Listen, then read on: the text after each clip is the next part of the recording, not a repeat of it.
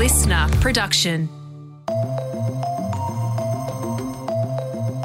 In this episode of The Briefing, two days out from the voice referendum, we have an interview with the leader of the opposition, Peter Dutton. Let's agree that there are that there's a conflict in the advice being provided by the lawyers, and in that There scenario, is, but the majority of respected lawyers are saying the risk is low of a constitutional challenge. the risk of constitutional challenge uh, is very real because the words are broad. The history books tell us that no Australian referendum has ever been successful without the support of both major political parties. So, Peter Dutton's decision as Liberal leader back in April to oppose The Voice had a significant impact on The Voice's chance of success. We're going to explore his reasoning for that decision in this special interview on The Briefing. First, today's big headlines with Antoinette Lattouf. It's Thursday, the 12th of October. So we begin today with some much needed good news. After being jailed in China for three years, Australian journalist Cheng Lei has returned home. Beijing authorities arrested her back in August 2020, accusing her of sharing state secrets overseas.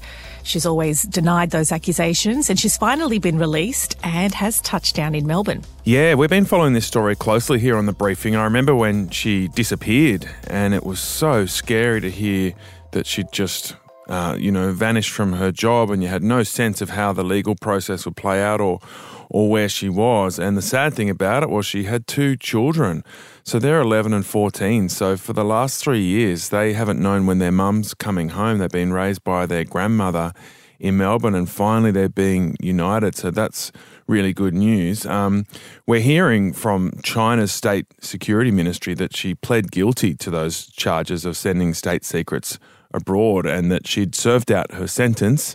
And that's why they're releasing her. So, you know, we don't get much transparency on the Chinese legal system, but finally she's free, which is amazing. Yeah, and my understanding was she didn't have contact with her family during that time. And Anthony Albanese was pretty opaque about the details, all the conditions of her release. Um, he, but he did say that she wasn't pardoned. Uh, when it comes to China's judicial system, um, it has a conviction rate of more than 99.8%, and there's almost no transparency when it comes to national security cases. But Cheng did go and tweet or X or whatever you say these days. Um, tight hugs, teary screams, um, holding my kids in the spring sunshine. She said that she can see the entirety of the sky now, and thank you, Aussies. Mm, that's great. And last night, the Prime Minister, Anthony Albanese, told a congregation of Melbourne's Jewish community that the government's committed to keeping them safe amid rising inter-community tensions following the Hamas attack in Israel. He also said there'll be government-backed Qantas flights to help Australian citizens get out of Israel starting tomorrow. And in Sydney, around 7,000 people gathered for a vigil, which was addressed by the federal opposition leader Peter Dutton and also the New South Wales Premier Chris Minns. And Chris Minns has apologised for allowing the pro Palestinian protest to go ahead on Monday night at the Opera House and promised not to allow another one to go ahead on the weekend. There's now speculation that the Palestinian protesters will mount a legal challenge to any decision to block their protests. Look, Tom, you know, I think the Jewish community should absolutely feel safe together. There should absolutely be flights to help Israeli Australians get safely home. As I'm hearing the stories and seeing the names and the faces of those killed in the Hamas attack, I think, you know, like many Australians, utterly devastated, heartbroken. It, it is truly devastating. I do think if the government is concerned about the tensions here, they may need to consider perhaps what they're doing, which may be adding to it? Like, are there flights to bring Palestinian Australians home? Um, because uh, no doubt Palestinians here have relatives um, that they're worried about um, in the Gaza Strip. You know, those who support Palestine being free from occupation should be allowed to meet and protest because Hamas doesn't reflect or represent all Palestinians. And even before the protest took place earlier this week, the New South Wales Premier tried to stop it from happening. And as you mentioned, same for the one in Sydney scheduled for the weekend. And I reckon, I don't know, I don't. I reckon there's a, that's a surefire way to get people who are mourning the death of their loved ones, women and children too, to feel hurt and angry. No, it doesn't excuse the few people who chanted anti-Semitic things. Never, absolutely not. But at the same time, I don't know. I think the state and federal governments may want to reflect on what they're doing to maybe, you know, be adding to that division. Well, I think what happened in that protest on Monday night was disgusting what was being chanted there. And that was meant to be a place where people were, you know, showing solidarity for the horrific attacks on Israeli citizens, including people at a music mm. festival at the Opera House. So to have protesters right there on the steps of the Opera House setting off flares, burning flags, and saying those things was not the right thing to do. And I think Chris Minns did the right thing by turning up to the Jewish community last night and apologising for that and promising to do better. Yes, absolutely. And perhaps if a protest goes ahead, they should be allowed to protest somewhere else, somewhere that where they can show solidarity and concern, and something that is is not in a confrontational way. Comedian Cal Wilson has passed away following a short illness. The 53 year old's management confirmed her passing. Um, she was a regular on shows like Would I Lie to You, Spicks and Specks, and more. She survived by her husband and son. Uh, the stand up comedian moved to Australia from New Zealand in 2003, and she was a regular on the country's mm. comedy circuit for 20 years. She performed at every Melbourne Comedy Festival for the past 14 years, was on its board. And I don't know, Tom, did, did you know her? Because it seems like, you know, a lot of people that I know, you know, had a relationship with her. No, not personally, but yeah, there's been a massive outpouring of love for Cal. So it's obviously really affected um, so many people throughout the comedy and the media industry as well. So yeah, really sad passing um, at such a young age. We'll leave the headlines there. Thank you, Antoinette. I'm about to interview Peter Dutton.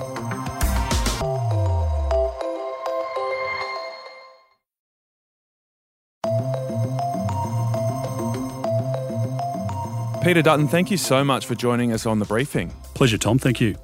Can you hand on heart say that your opposition to The Voice isn't about political point scoring?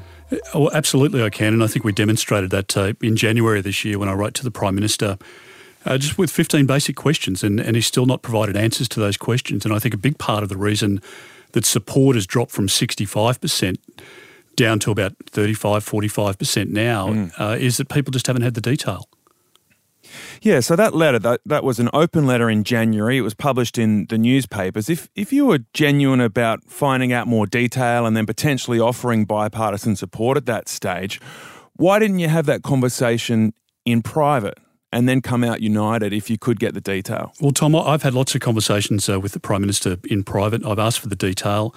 Uh, he said the detail wasn't forthcoming. So, uh, yeah, I mean, the letter's one example, but uh, there are many where I spoke directly with him, uh, and he, just, I don't think, had any idea as to the detail then. I don't say that in a critical way. Obviously, the mm. design of it doesn't start until next Monday if it gets up. And as it went on and it became obvious that the detail wasn't going to be provided, and also, to be honest, you know, having gone out to a lot of communities, to Leonora, to Alice Springs, East Arnhem Land, etc., to get out there and speak to the women in Alice Springs, uh, it's not the voice in a sense that they're concerned about. It's it's the action. It's whether decisions are being made, and there's a lot of money going into Indigenous communities, and it's not getting to the people who deserve it most. So there are a number of number of elements, I suppose, to uh, why we ended up taking a position uh, to oppose the voice. But uh, if I thought it was going to provide the practical outcomes for Indigenous people on the ground, then you'd sign up to it in a heartbeat. But how do you know that it won't? How do you know that it won't improve the lives of Indigenous people when it's not something we've done before? Hopefully, in, in the wash up after Saturday, I, I hope that people can say, well, the voice has been a construct which has suited a particular narrative there's a lot of leadership within communities now, in Indigenous communities, where things are working well, where kids are going to school, they're involved in sport, uh, they're living in a functional society. But there are plenty of communities where that is not the case. Mm. And in those communities where it's not the case, I don't think it's a lack of voice, I think it's a lack of leadership. And a lot of money goes into the funnel, billions and billions of dollars each year out of Canberra, but it becomes a trickle at best when it gets into the communities, as I say. I think the voice uh, would empower a number of people, including some of the big voices you've heard from over the course of this campaign. But I have no doubt in my mind that it would not deliver the practical outcomes to people on the ground. But the idea of the voice is to improve the spending, to make sure it's spent more effectively, to get better representation from those communities to our political leaders so that the money's well spent. How do you know that having that advisory body wouldn't help improve that spending and therefore flow into the lives of Indigenous people? Let, let, me let me sort of play devil's advocate here. Let, let, us say that it does work and it's in the constitution. That's a great thing, right? Sure. And it's then enshrined. Uh, there's there's a good outcome. If it doesn't work, we, we can't change the constitution without going back to the Australian people and asking a question again. That would be to undo the change that would be made on Saturday. It's unlike legislation. In legislation, if you get it wrong, you can amend it, you can abolish the act, you can add to it, and you can you can improve a bad bill, if I can put it that way. But that's why they asked for it to be enshrined so that it couldn't be completely overturned by, you know, the political establishment of the day. That it'll be something we would have to work on and fix, even if it did have problems going forward. But this, this is why the Calma Langton report, the experts, remember the Prime Minister at the start of this process was waving around the Calma Langton report, 280 odd pages sure. from memory, saying here's here's the detail, here's the detail. Well, Calma Langton didn't recommend going to a national body before you had local and regional bodies. They haven't followed that advice. Frank Brennan and others have pointed out that the Australian public was never going to vote for something that they didn't understand and enshrine it in the Constitution forever without knowing that it was going to be a positive thing. And so, in a Hearts and Minds campaign, I think the minds are, are made up with the detail and when the questions are answered. The hearts are instinctively in favour. I mean, all of us want I mean, it breaks your heart when you go to these communities, and, and it's a national shame that we have uh, a situation in regional areas or remote areas uh, where Indigenous kids are living the life that uh, that many of them are. No, nobody wants that, of course. But were you ever going to support it? I mean, if you look at the 15 points you asked for, the detail you were asking for, um, a lot of them were about, uh, you know, how many people would be on the body, how they would be chosen, how they would be representative, how much it would cost. And there were a few other questions, but that was the, the key thrust of it. Would those details have ever satisfied you? Or is the core concept of this body being enshrined in the Constitution, as you said before, very difficult to change? Was that core principle always at odds with your your take on this? No, I, I said to the prime minister early on, uh, very honestly, that there's there's a, a, form of the voice that that I could support because if there is a tight form of words in the constitution that give effect to what the prime minister is saying, uh, then that gets you over a big hurdle. And so, just the wording of the proposal well, would but, have changed your view. But Tom, let, let, let's like just if you want to drill down into it, the prime minister says that the words he's putting to the Australian public on Saturday are an opportunity for people's voice to be heard in relation to matters that affect them as Indigenous Australians. That is not the reality of the words being put forward. It's a new chapter in the Constitution. This is the first time that a new chapter has been proposed to be put into the Constitution since Federation. So it puts it on a level pegging with the High Court. And I believe very strongly and, and, agree with the legal advice, and I accept that there are view, different views from different lawyers on this, uh, and people who you know are, are, learned, know what they're talking about, but but well, have yeah, conflicting the former views. Chief Justice Robert French, you've got the former High Court Justice Kenneth Hayne. They all say the legal risk is really low. Tom, you can go through a dozen names, mate. On, on you know good good good lawyers. But Robert French is the most recent Chief Justice. Well, Robert French is, is one voice, and there are plenty of other High Court uh, justices uh, who have had a say, other learned KCs uh, who have all got competing views. So let, let's agree that there are there's a conflict in the advice being provided by the lawyers. And in that there is, but the majority of respected lawyers are saying the risk is low of a constitutional challenge. The, the, the, risk of constitutional challenge uh, is very real because the words are broad. Don't forget that the Prime Minister and the Attorney General went in to see the referendum working group, recommending that the words be tightened. The referendum working group rejected that advice, and the Prime Minister took their advice. And I think it was a catastrophic mistake because there are many Australians who, if there was a tighter set of words, I think they would be inclined to vote for it because if the words actually said, it's restricted to these areas of public policy, uh, or the voice is restricted in what it can say only relating to Indigenous Australians, not to broader defence policy, etc., etc. It doesn't say that. But it doesn't have power over the parliament. You know, the former words seems relatively tight and simple that the voice may make representations to parliament and executive government. So it doesn't get the final say. Well, um, well Tom, it, it offers advice. I mean, the, the beauty for you and I is that uh, uh, we're not constitutional lawyers.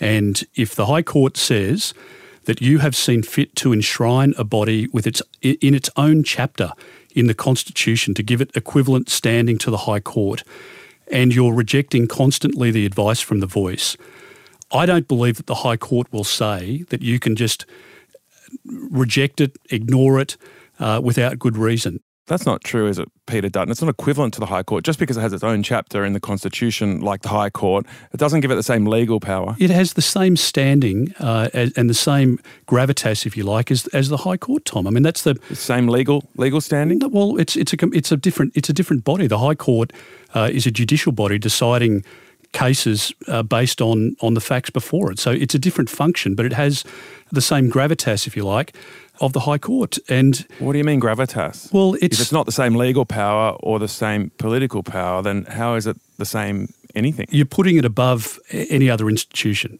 So any other advisory body. What, what other advisory body to government has its own chapter in the Constitution? Sure, it has its own chapter. That is a key difference. I agree with you there. But to say that it has the same power or the same legal status, that's simply not true. And isn't that what matters here? Well, Tom, again, mate, I just think you've got to stick to the facts and, and sort of leave the emotion to one side. The, the difficulty is that it has its own standing.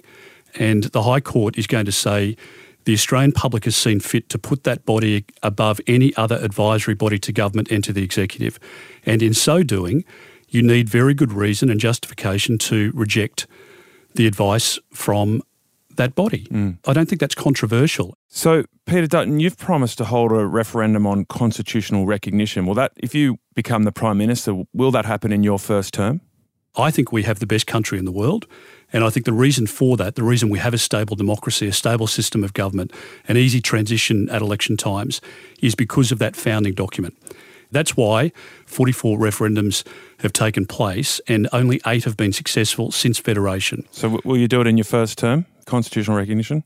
The policy that we took to the last election is what stands today, and that is if we've got agreement from the Labor Party and we've got agreement from Indigenous leaders, uh, then we think it is a respectful way to recognise our Indigenous heritage. And if the Prime Minister was asking that question on Saturday, I'm of the strong view that 70, 80, mm. 90% of Australians would support that. And it would actually be a unifying moment, not the moment of division that the Prime Minister is taking us to now. So, with Labor support, you would do that in your first term. Is that a promise? Well, I, have given it. To, we, we, took it to the last election, and uh, we'll take a policy to the next election.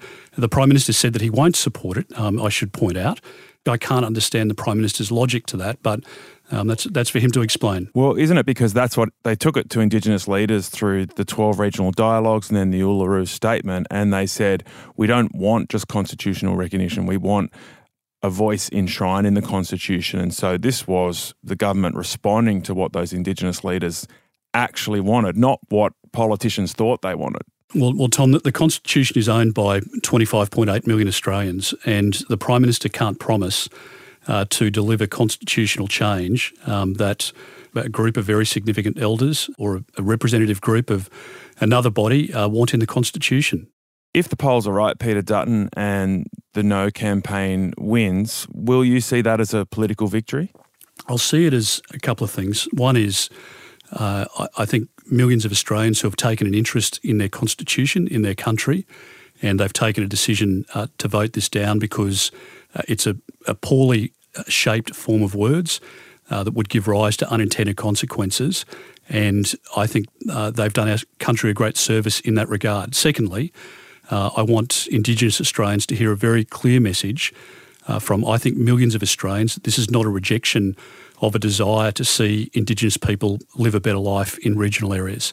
Uh, quite the opposite. And I think every Australian wants to see a better outcome for people who live in regional and remote areas. Uh, we raise our kids here in the city. We expect them to go to school. We expect them to live in a safe environment. And that's what we want for Indigenous kids uh, in those uh, regional and remote areas. Um, so it's not a rejection of young Indigenous people or uh, Indigenous policy or a desire to do better for Indigenous people. And uh, so I think our country is better for the voice not passing. And I think uh, people need to hear a very clear message that there is a, a burning desire to do practical good for Indigenous Australians. And I hope that we can achieve that as soon as we possibly can. Is it not an endorsement of the status quo which has led to the gap continually disappointing us and not closing? The gap hasn't closed because in, in a number of communities we've got very poor leadership and you listen to the people on the ground, to Indigenous elders, uh, women, mothers, grandmothers, They are disgusted. Sure. They are disgusted uh, with some of the leadership that's going on and the money that is not making its way into housing, uh, into schooling. But this is meant to fix that and, and to change that leadership. But Tom, again, that, that's the emotion speaking, mate. With respect, Really? that that's it is it is. It's not going to provide that outcome, and that's the view I think of the vast majority of Australians. I think there's going to be a very significant majority who vote no on Saturday. We, we can't be calling millions of Australians. You know, dickheads and uh, dinosaurs and Sure. the rest of it. Th- These, they're- you're talking about four to five out of ten Labor voters who are voting no on Saturday. These aren't people who have been influenced by me or uh, Liberal Party supporters. The- these are people who, like all of us, care very much for Indigenous people and they have formed a judgment that the voice is not going to provide those practical outcomes. Peter Dutton, thanks so much for coming on the briefing. Pleasure, Tom. Nice to have a chat. Thanks, mate. All right, that was Peter Dutton, leader of the Liberal Party in the federal parliament. Stay tuned for our final episodes before the referendum tomorrow as we finally close in to a debate that's been brewing all year.